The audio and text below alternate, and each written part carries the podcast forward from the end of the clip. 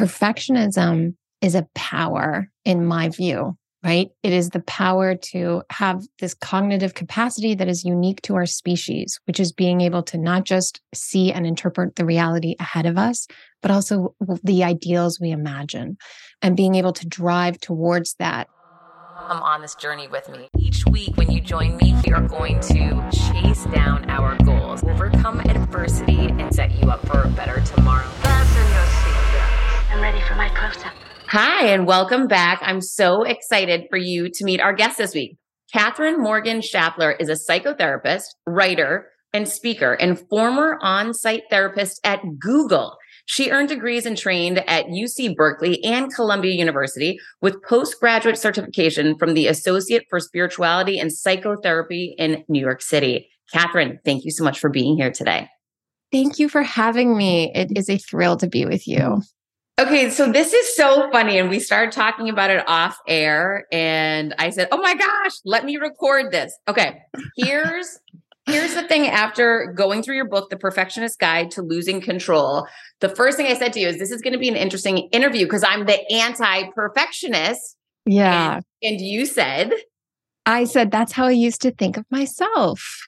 And what I discovered was that there are so many ways perfectionism shows up in our lives. And I talk about this in the book. I was, I always was gravitated towards perfectionists and I worked with perfectionists in my practice. And I specifically marketed myself that way because I just found the energy of the perfectionist to be so compelling to me. It's like just this dichotomy of constructive and destructive all at once. And it's really powerful. And so it's really interesting to see what happens when someone learns how to manage that and channel that because it really sets them on fire in the best way.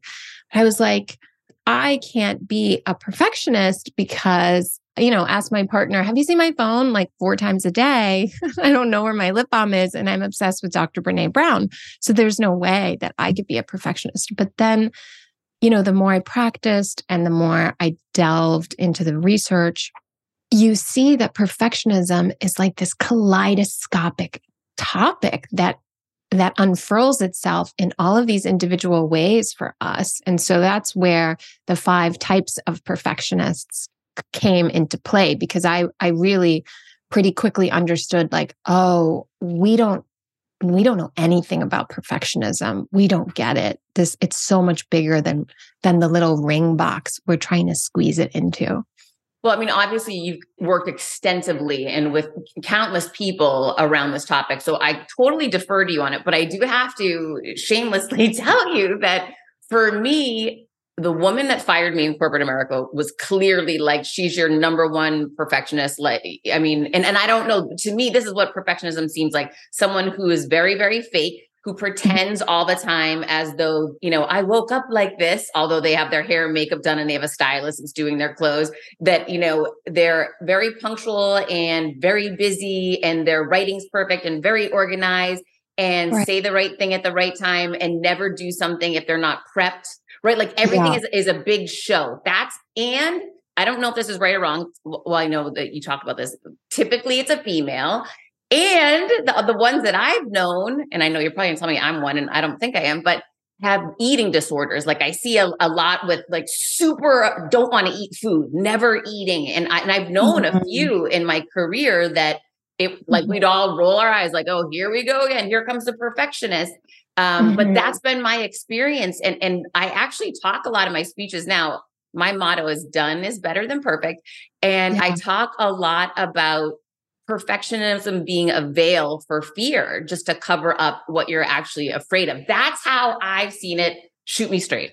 Right. Well, I think everything you said is correct and has some truth to it. And, right. And so I'm not interested in getting anybody on my side. I'm interested in getting people on their own side and getting them to be introspective and looking inward and saying, like, who am I? What do I want? What are the ideals that I'm operating with that may or may not be conscious? And to me, a perfectionist is someone who more often than not, right, notices an ideal and notices that there's a difference between the ideal that they can imagine in their minds and the reality plunked down in their laps.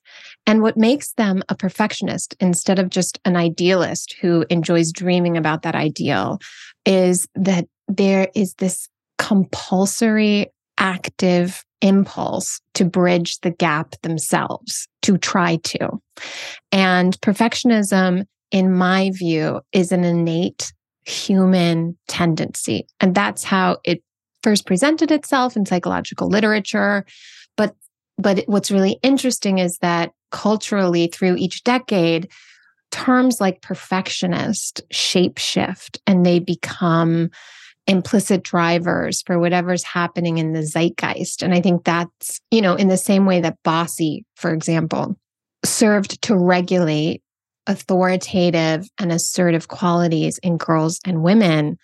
You know, you talked about the the gender component that I bring up in the book. Perfectionist is, in my view, serving as an implicit driver to like repress women's power and ambition, right? When women express power and ambition, there is huge pushback for that unless they're expressing that power and ambition in domains which are typically homemaker archetypal kind of settings, i.e., Martha Stewart is perhaps the most famous perfectionist of our time. And nobody is telling her perfectionism isn't unhealthy because her perfectionism is expressed through traditional femininity kind of ways. Marie Kondo, same thing. Her, you know, these people have New York Times best-selling books, syndicated TV shows, podcasts, all that stuff. Like, why does it feel off-brand for me to tell you and your listeners that Martha Stewart, when she started her comp before she started her company, was a stockbroker on Wall Street? You know, this is an impressively industrious woman who wants a lot, gets a lot, does a lot, but Martha Stewart living is based on like weddings and, you know, color palettes that pop and social gatherings and all of these, like I said, typical homemaker things. And so we don't, we don't say like, uh, you know what, Martha Stewart needs to like tone down her perfectionism. But when we have Serena Williams assertively confronting, I don't know anything about sports, but whatever the umpire is in tennis, whatever the umpire or referee, the person who sits in the really high chair in tennis, whenever they, you know, she's lost so many matches and, and received so many penalties because of her visible drive and because it's not being expressed in a domain that she's been welcomed in, not just because she's a female, but also because she's Black. And these things aren't coincidences, you know?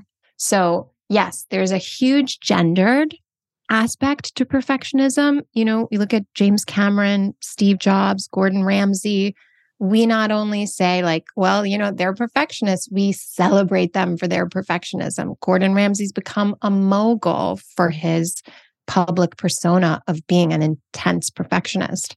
And then we have someone like Anna Wintour, who we, you know, uh, cast as a devil in Prada because she's a leader, but she's not maternal enough. She's not warm enough. She's not, you know, she's not quote unquote feminine enough. We we don't like ambitious women in this culture. This is a misogynistic culture.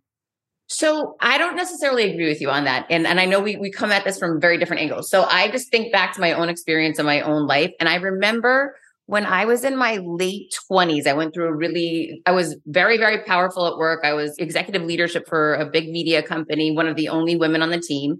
Mm-hmm. And my entire career I'd been in very high powered positions. And of course, when I was younger, people would fight back at it uh, because I was younger. And then as I, you know, grew in age, people were much more receptive of it. However, in my late 20s, I'll never forget, I started watching what I ate to the point where it was psychotic. Like, um, I'll have three pieces of cheese in my mind. Like now that I look back, I went through a phase when my life was not good. It looked good on the outside, but on the inside, I was started struggling with wait a minute, did I, when I grew up, was my life like this? Like I started diving into my past in a way that I had never done. I had never noticed it or wanted to notice it. And I started becoming really acutely aware of it in my late 20s and wanting to mm-hmm. dive into it. And then outwardly, I started behaving differently now that I look back, I was trying to control the things I could control my workouts, what I was eating, how I was dressing. And I was showing up much more in the traditional, in my mind, quote unquote, perfectionist way. Mm-hmm. And it mm-hmm. didn't last for very long because I ended up going down a rabbit hole, finding my biological father. Like I went all in on this mm-hmm. stuff and, you know, mm-hmm. opened some doors that really made it way messier than ever. And then I realized I have no control over any of this. But I mm. wonder for me, wow. it all seemed around control and yeah. ha- wanting to have control. Is that the same driver for anyone that's a perfectionist?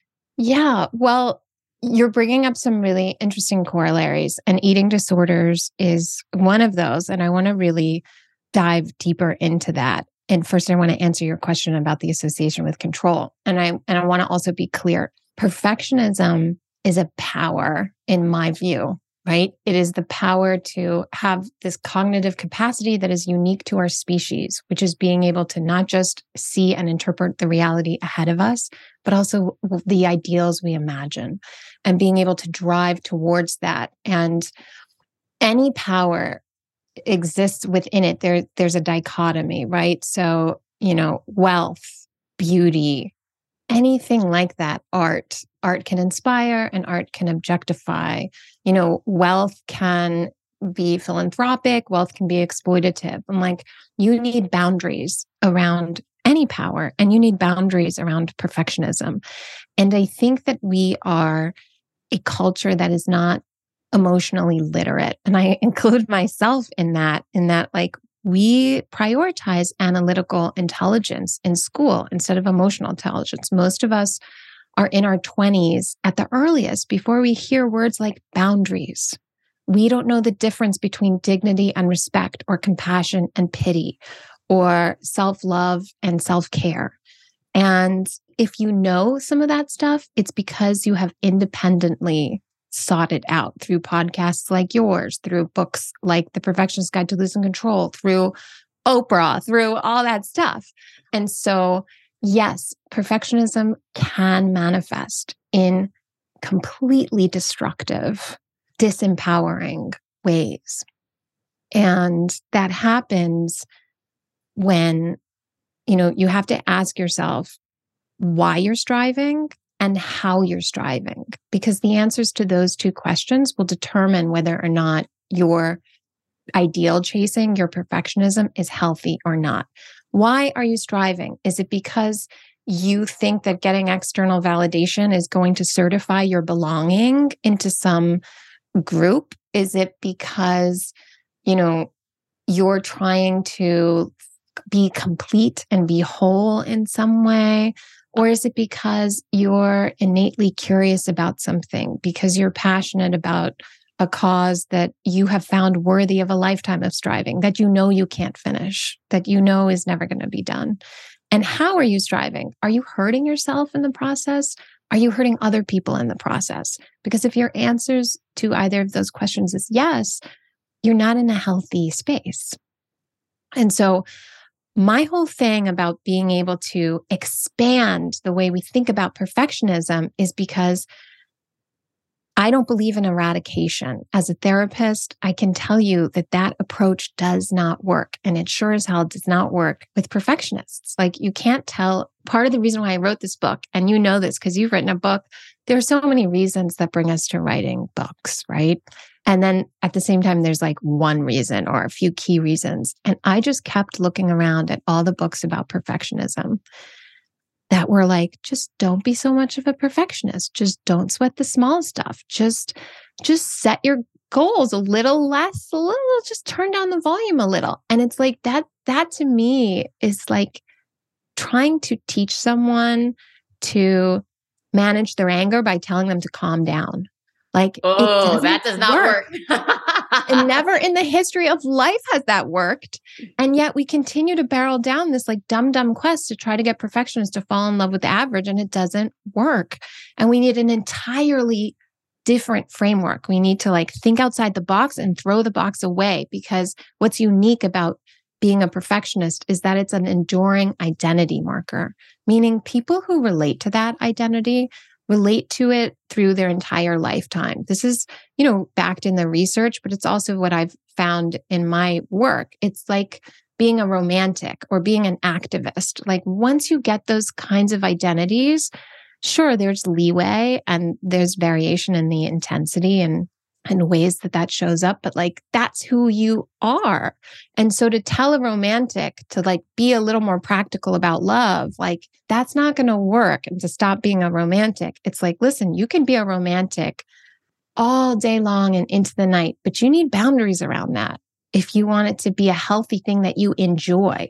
And once you put boundaries around it and once you understand what you're working with, then it's like the best thing in the world to be a romantic and you could celebrate yourself and you can like really lean hard into that.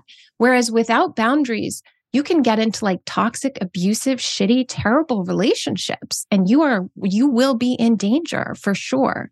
And so I feel like, you know, we don't talk about any of that stuff with the framework of perfectionist perfectionism. In that construct, we just tell people to not do that and to me, it's like, that's not helping anybody, you know? And it's not necessarily a bad thing. It's a bad thing when you're not conscious about the ways in which it can really hurt you or about the ways in which you can use it to your advantage and like actually enjoy it and enjoy who you are. When I started podcasting, an online store was the furthest thing from my mind. Now I'm selling my group coaching on the regular, and it is just so easy, all because I use Shopify.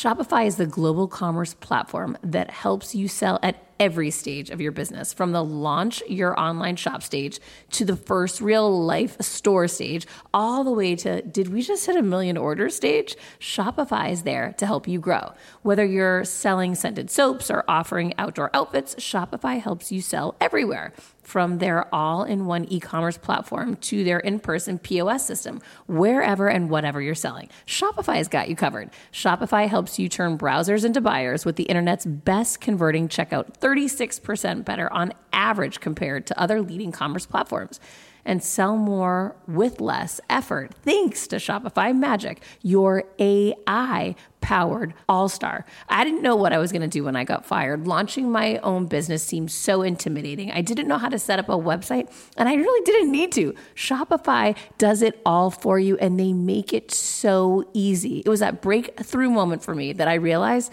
I can do this. I can go to work for myself thanks to Shopify.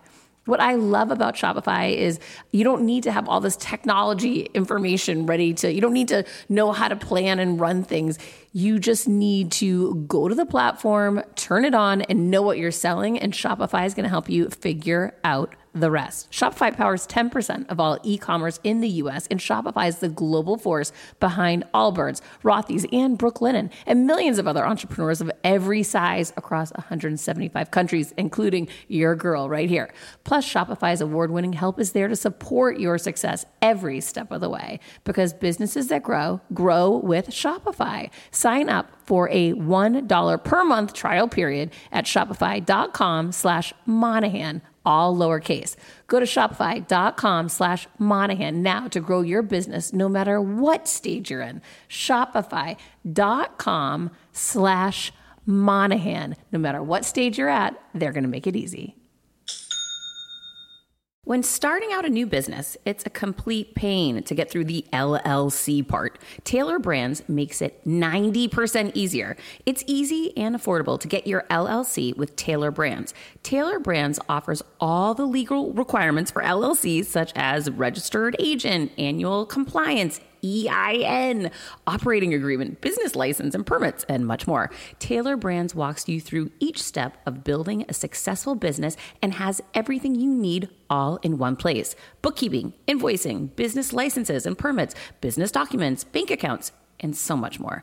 And our listeners will receive 35% off Tailor Brands LLC formation plans using this link, tailorbrands.com slash confidence. That's T-A-I-L-O-R-B-R-A-N-D-S dot com slash confidence. So get started today with Tailor Brands. Can you walk us through, because this is helpful for me, and I took your quiz, by the way, even though the funny thing is, Katherine, I didn't want to. when I read that you had a mm-hmm. quiz, I thought, oh, I don't want to take that. I'm not a perfectionist. And when I saw myself respond in such a visceral way, I knew I had to take it. Right. I'm like, ooh, that's yeah. like, oh, you're my kind of people. You go right to the discomfort. I'm like, I got to like our number this. one hobby. What's uncomfortable? Let me just go sit in the center of that. Well, that's because for so long in my life, I avoided what was uncomfortable. So I learned yeah. just by doing it the wrong way that if I, you know, see fear as a green light, that means go and go faster. I'm going to be able to break through it and find out what it was that was holding me back. So, yeah. can you talk to us a little bit about the five different personality types within perfectionism? Sure. Sure. And let me also say that, you know, Deepak Chopra says it best when he says identity is at best provisional, right? So I'm offering these. What does that even mean? It means like you can't say, this is who I am with certainty. You know, it's like we are fluid beings, right? So, who we are, the roles we carry, the ways in which that changes, what we want, what we desire, what's important to us, all of these things bend and fold and change all the time. And we're continually having to revisit like our identity, right? And so, the five offerings are not about saying, like you must be one of these things. It's about saying, here's a framework to kind of examine some patterns that might be showing up for you. And I'm offering this framework to help you kind of orient yourself to these patterns. But I'm not saying like this is who you are. I don't think human beings, I, like, I just think we're so so much bigger than personality types. And I think mental health in, in general is contextual. So it's like I might be extroverted when I'm on stage, but really introverted at heart, you know? And so it, it just depends on where you are, what's happening in your life, all this stuff.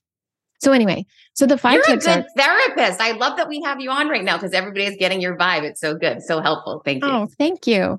So the five types are one classic. So this is sort of the closest to what we think of as a perfectionist, like pretty preppy, buttoned up, hot. All each type has their strengths and they have their weaknesses. So classic perfectionists, highly reliable, add so much structure to any situation that they're in.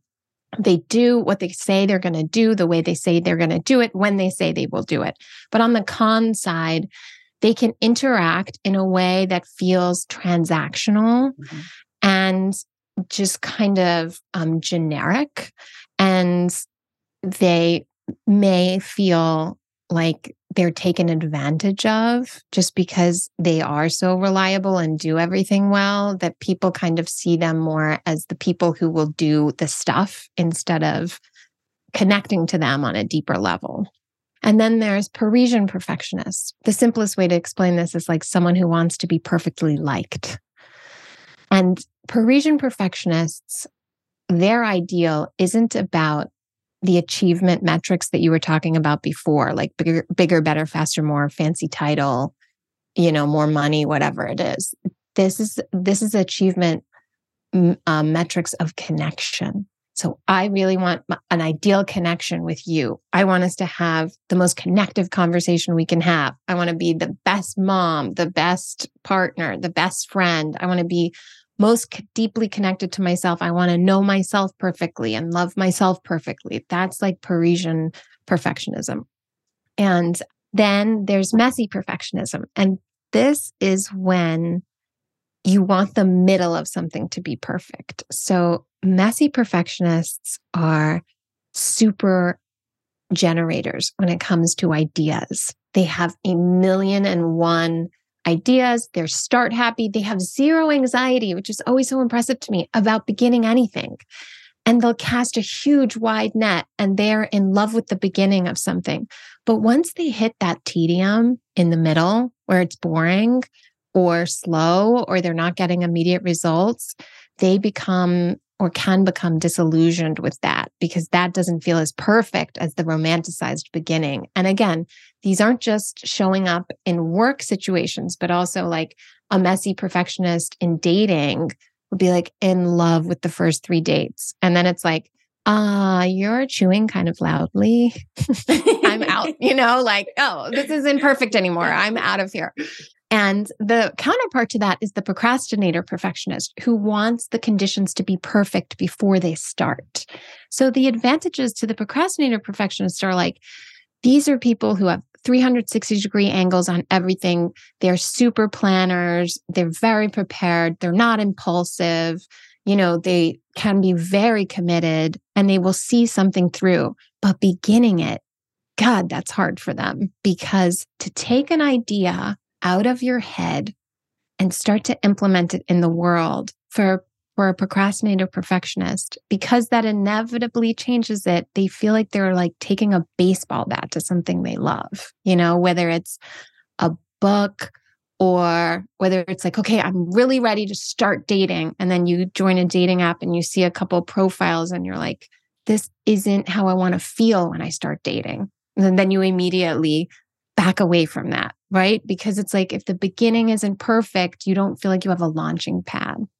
And then there is an intense perfectionist, which this is like someone who is very focused on an outcome. So this is more like the Steve Jobs type of personality where they their strength is they have razor sharp focus, they will get it done.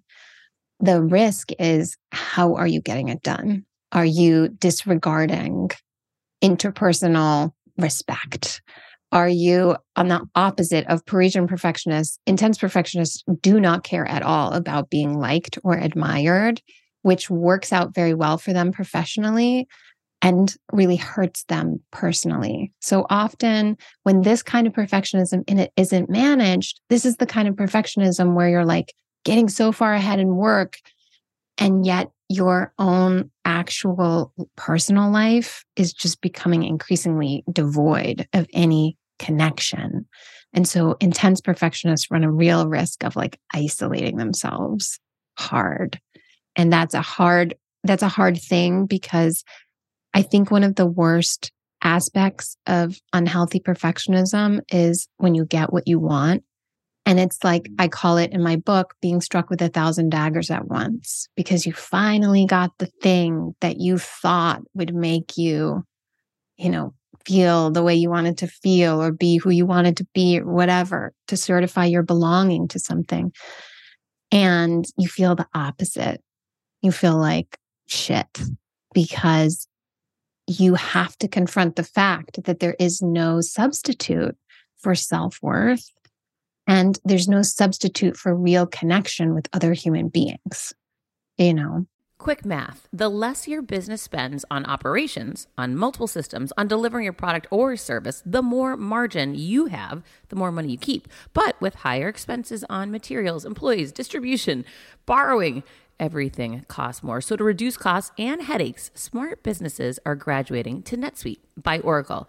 NetSuite is the number one cloud financial system bringing accounting, financial management, inventory, HR into one platform and one source of truth.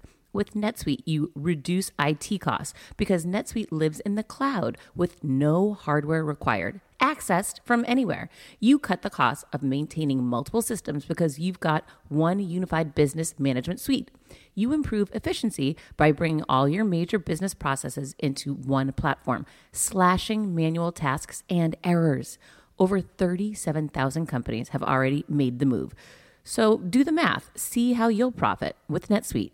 I want you to know that finding ways to be more efficient, cut costs, and get rid of errors and mistakes can completely transform your business, boost your performance at the same time. This is why you need NetSuite now. Now through April 15th, NetSuite is offering a one of a kind flexible financing program. Head to netsuite.com slash Monahan. netsuite.com slash Monahan netsuite.com slash Monahan. CBDistillery.com is giving you an exclusive offer, and it's huge. Right now, you can get up to 30% off everything. If you've struggled with sleep, stress, or pain after physical activity, CBDistillery.com has a targeted plant powered solution just for you. I love hearing how many of you have seen improvement in your daily life thanks to CBD. So, if better sleep, more calm, and relief from discomfort after physical activity sounds good to you, you should explore CBD. Don't miss this massive sale and get up to 30% off your order. Visit cbdistillery.com and enter VIP. That's cbdistillery.com and enter VIP at cbdistillery.com. Not available in Idaho, Iowa, and South Dakota. So you talk about, thank you for breaking that down, first of all, but you talk about these underlying issues, lacking self worth, fear, anxiety. How do you guide people away from those things into self love and self compassion and allowing and embracing and channeling this into a power instead of a holdback? Yeah, well, that was what I was most excited to talk about in the book because I think we're getting a lot of that wrong with this like, just love yourself. We talk about it like a panacea, and it's like, you know, someone who's struggling to love themselves hears that and they don't know what that really means. I mean, I don't even know what that really means with, when people say, like, just be nice to yourself. It's like, what like give me actionable steps you know? And i think what we again to go back to the emotional illiterate piece is like the self compassion and like this is what i am so excited to talk about so i'm so glad you asked me that question. Self compassion is not being really nice and sweet and polite to yourself. Self compassion is a three step resiliency building skill and the framework that I use in the Perfectionist Guide to Losing Control is based on research by Dr. Kristin Neff, who was the first person to really research into compassion. She's like for self compassion what Brene Brown is to vulnerability, right? She's like the one. And she breaks it down into these three steps. And we don't know what those three steps are. And we don't understand that when you exercise self compassion, that ushers you into a sense of real accountability for your life and real power instead of this like petty control. I mean, that's the spine of the book is like we are trading our inherent power for all of this control that doesn't even work and is an illusion in the first place. And it's tantamount to like trying to move a car by getting behind it and pushing it instead of just sitting in the driver's seat and driving it. But we don't know the difference between control and power or like how to access our power. And one of the best ways to access power is through self compassion. But we live in a culture which teaches us that self compassion is kind of like this hippie thing to do. And especially in corporate America, it's not the move, right? That you need to be hard on yourself and punitive with yourself and bust your ass and do all of this stuff. And that's what's going to get you across the finish line. And the research says the exact opposite. When people are punitive with themselves, they burn out, they don't operate with premium energy, they're not solutions oriented, they have less creativity. You know, it's just negative across the board. And so the three, do you want to get into the three steps yes, of self compassion? Yes. Okay. So the first is self kindness. And again, what I love about Dr. Neff is she really funnels it down to like talk about what kindness is. And she starts kindness with the mo- in the most interesting way, which is being able to just acknowledge like you're in pain and that's why you need to be kind to yourself. You're not just having a bad day. You're not just flustered. Like you're in pain right now. And you need to move towards yourself instead of away from yourself and have some empathy. So when I think about the difference between being kind and polite, empathy comes into play. And empathy is about being able to understand what someone is feeling. And the someone in this case is yourself. And so that looks like you know, let's just say, you know, you had a really bad meeting and you're starting the negative self talk of like, I can't believe I said that. I can't believe I said that. I am so embarrassed. That was such a, you know, blah, blah, blah, all the things. Self compassion would look like disrupting that and saying, God, it is really hard to feel this embarrassed. I am in pain. Like this hurts. This is the worst. And you have to acknowledge that. Whereas I think when people, when we tell people to just be nice to themselves, they have the exact same flustered meeting. And then they're like, it's okay, you're okay. And it like falls flat because we know what the truth feels like. And that's not the truth. You're not okay. Like, and it wasn't an okay meeting. You didn't do a good job. Like, that's the truth. And that doesn't have any commentary on who you are, right? It just means you had a bad meeting. It was not your shiniest moment. And so that's self kindness is being able to acknowledge, like, God, this is hard. I'm hurting. The second one is common humanity, which is being able to say that we live amongst billions of people and billions of people live have lived before the, us and hopefully if we you know can switch gears billions of people will live after us, us on this world which is in fire and someone somewhere is having your exact experience and like you're not alone in that and that is part generating connection part like get out of the narcissistic mindset that like you're the only one who's ever suffered this much. And the more you're experiencing something that is taboo in our culture to talk about, the more shame you're going to feel and the more alone you're going to feel. So, for example, sexual molestation, right? We don't talk about that. It's not okay to talk about it, you know, all the things. So, someone who is feeling that is not going to feel a sense of common humanity because it feels so uncommon to them they're probably thinking, nobody in my circle has ever had to experience something like this or if you you know no it's so common. I want people to know this and it's so common. It's so common. You know same with domestic violence you know suicide all of these issues which are so common but are still shamed in our culture and which are still weighed down with stigma. It's like if you were in a, if you're feeling that stuff, one way to kind of generate common humanity is just imagining yourself in a room full of people who have who are talking about that experience. And that's why support groups are helpful, for example, because they generate a sense of common humanity of like, oh, I'm not the only one who's, you know, X, Y, and Z. And that's why, you know, frameworks like AA and things like that, it's a community it's community. And what community is, is like shared common humanity. And then the last component of self compassion is mindfulness. Another word that's been radioactively commodified in our culture. And what Neff means by this is like being able to say, yes, that meeting was embarrassing. It was the worst. I hated it. But also, that's not all I feel. And being able to turn your head a little bit and say, like, what else do I feel? Do I also feel, you know, proud of myself for being introspective right now? Am I also looking forward to Saturday night with, you know, going out with my girlfriends? Am I also really curious about this book that's been sitting on my nightstand for two months that has nothing to do with my job? You know, and just being able to return to the sense that, like, you're a whole human being and being mindful of the fact that, like, this one experience you're having is not who you are. It doesn't say anything about what's possible for you in the future. It's it's feeling like it's eclipsing your whole reality day life whatever because your stress response is activated and that narrows your line of vision. Because when your body is stressed you're you're wired to focus on like the next 1 minute of your life. And so you're contracting.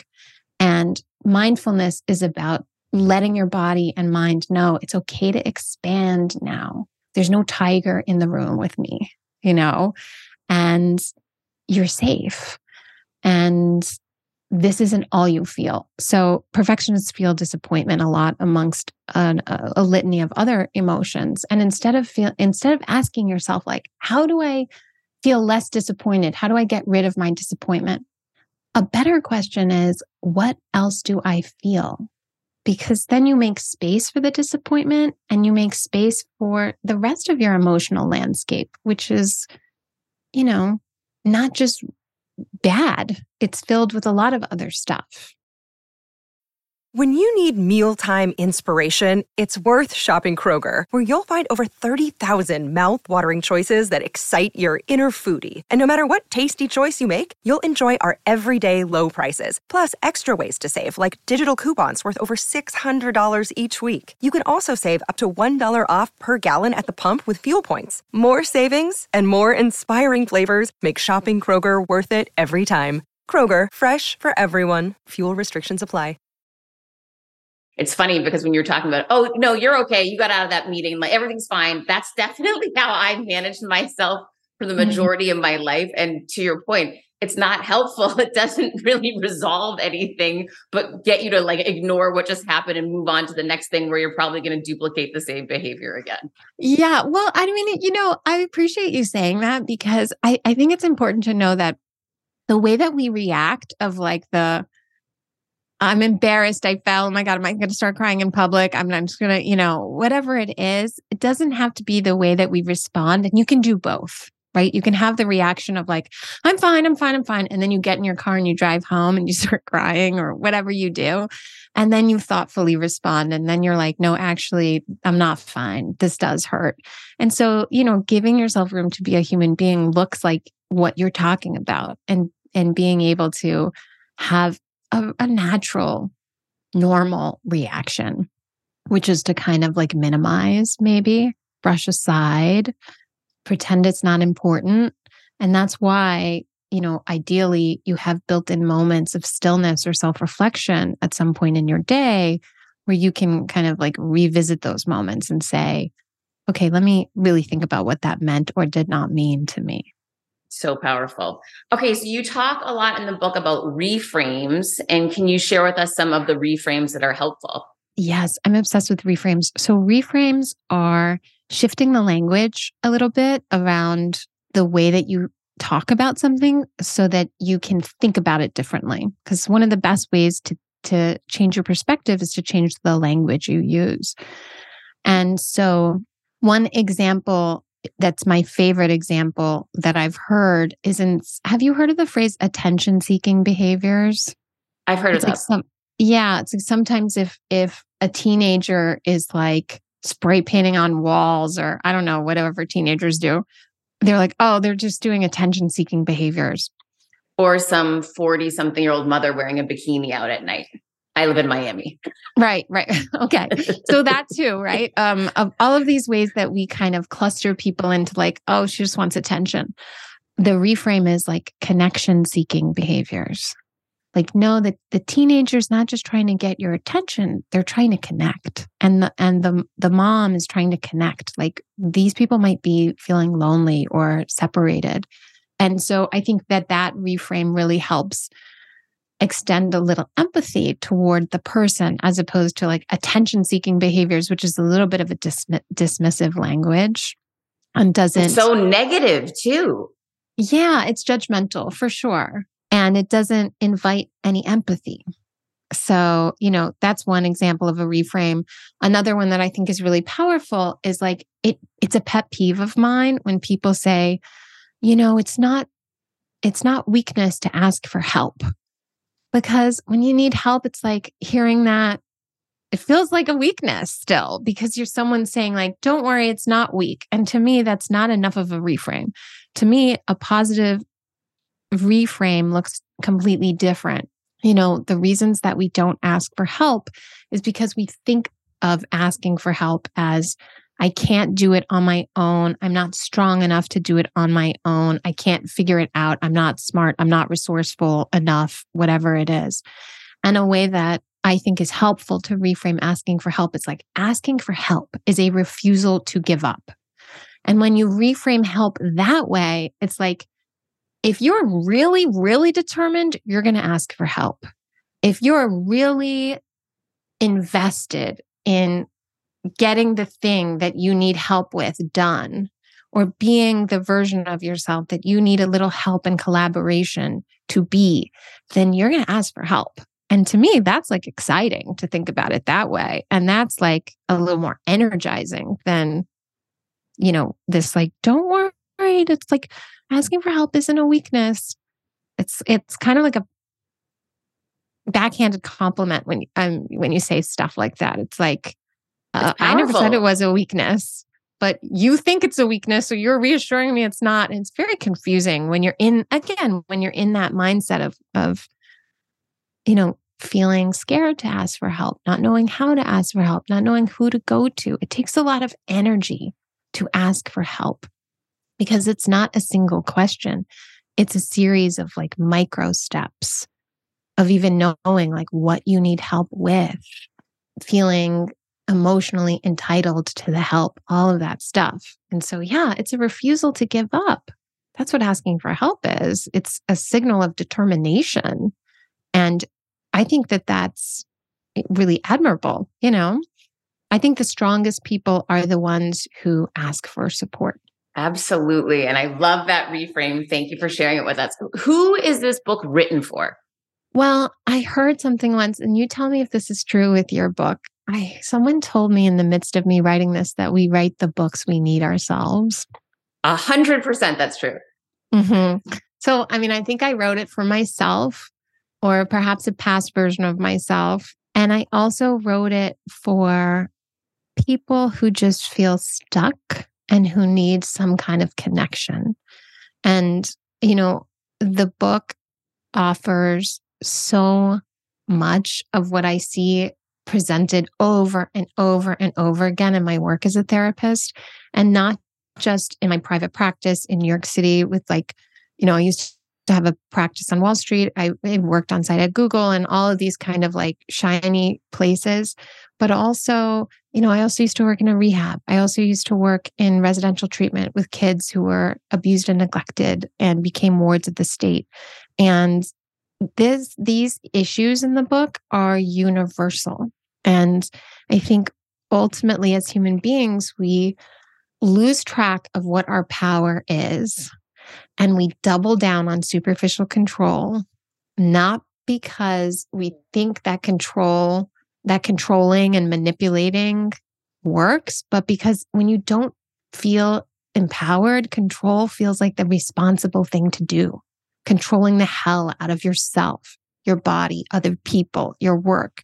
And that's how I think of control. I talk about the difference a lot in the book that like control is about manipulation, power is about influence and inspiration. You know, control is myopic. You have to you have to plan everything one step at a time because it depends on what just happened, what you do next. Power grants you the ability to take huge leaps of faith because power, in my definition, is simply understanding the immutability of your worth. And what that means is that there's nothing anybody can do or say, including yourself.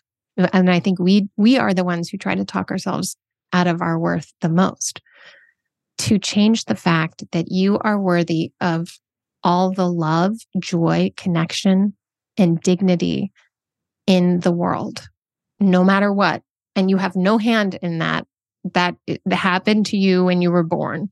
And nothing you can do or not do is going to change that. And when you understand that you are already worthy of all of those things and that you don't need to, to hustle and do anything to earn them, particularly joy, we don't earn joy. And I think that's a struggle for perfectionists of like, well, once I launch this product or once I make this salary, then I can relax and start enjoying my life. And it's like you you make an excellent plan to be very happy later, you know? And it's like your life's happening right now. And once you understand that you're worthy of all those things, it's like you already got the goods. And then you can just go out into the world and play in a certain way you know, and find your people and do all the things. It's just such a liberating mentality. And it's one that can feel really elusive. And even after you know it, like I know that, I know I'm worthy all the time, but I don't remember it all the time. And I need so many reminders. You know, when I was at the Association for Spirituality and Psychotherapy, I went into this Buddhist teacher's office and I had preconceived notions about what a Buddhist teacher would be like, you know, like I thought he was going to be super chill, calm, maybe dressed in like not the same stuff that, you know, I don't know, not in a suit, that kind of thing. And I get in there and there's banners everywhere, like banners as if someone has had a party and they're getting in my way because they're hanging. And I'm like, what the, what the hell is all this? And so I say to the guy, what is this? And he's like, they're reminders. And I look at the banners and there's things written on all of them. And I sat down and I don't mind long patches of silence. And the he didn't mind either. So we just kept, we just sat there silently. And then he looked at me and broke the silence and was like, I don't know about you, but I need reminders all the time, every day. And I was like, me too. And it was so powerful because here I am, like seeking out this teacher who is, you know, the teacher to go to. And he said this very human thing of like, it's easy to forget this stuff. And that's part of why I do this work because it, it allows me to stay in the vein of it. Because otherwise, you know, it's just so easy to drift. And it, it, we don't drift because we're bad people or because we're not smart people or because we don't believe we deserve love. We drift because we're human beings and human beings forget. And so we need to like put, you know, little earbuds in our ears and listen to your show and we need to read books and we need to like be around people who echo the values that we think are important so that we can remember these are what are important to me you know Oh, this conversation is so important and I'm so here for it. All right, guys, The Perfectionist Guide to Losing Control, A Path to Peace and Power. You've got to check this book out. Katherine, where can everyone get the book and where can everyone follow you? So you can get the book wherever you buy books. And I am at Katherine Morgan Schafler on Instagram. I also have a website, katherinemorganschafler.com. And thank you so much for having me and just inviting this conversation forward. And I particularly appreciate it because the book made you stop and you said, I don't know if I agree with all of this, but I'm really open to listening and I'm really curious about what you have to say and and I always love people who meet curiosity with just like I want to get closer to that, you know. So thank you. Well, your work is amazing and it definitely made me see perfectionism through a totally different light and I love your idea of expanding it instead of contracting it. So keep up the amazing work you're doing and guys get Katherine's book. You will not regret it. Until next week, keep creating your confidence.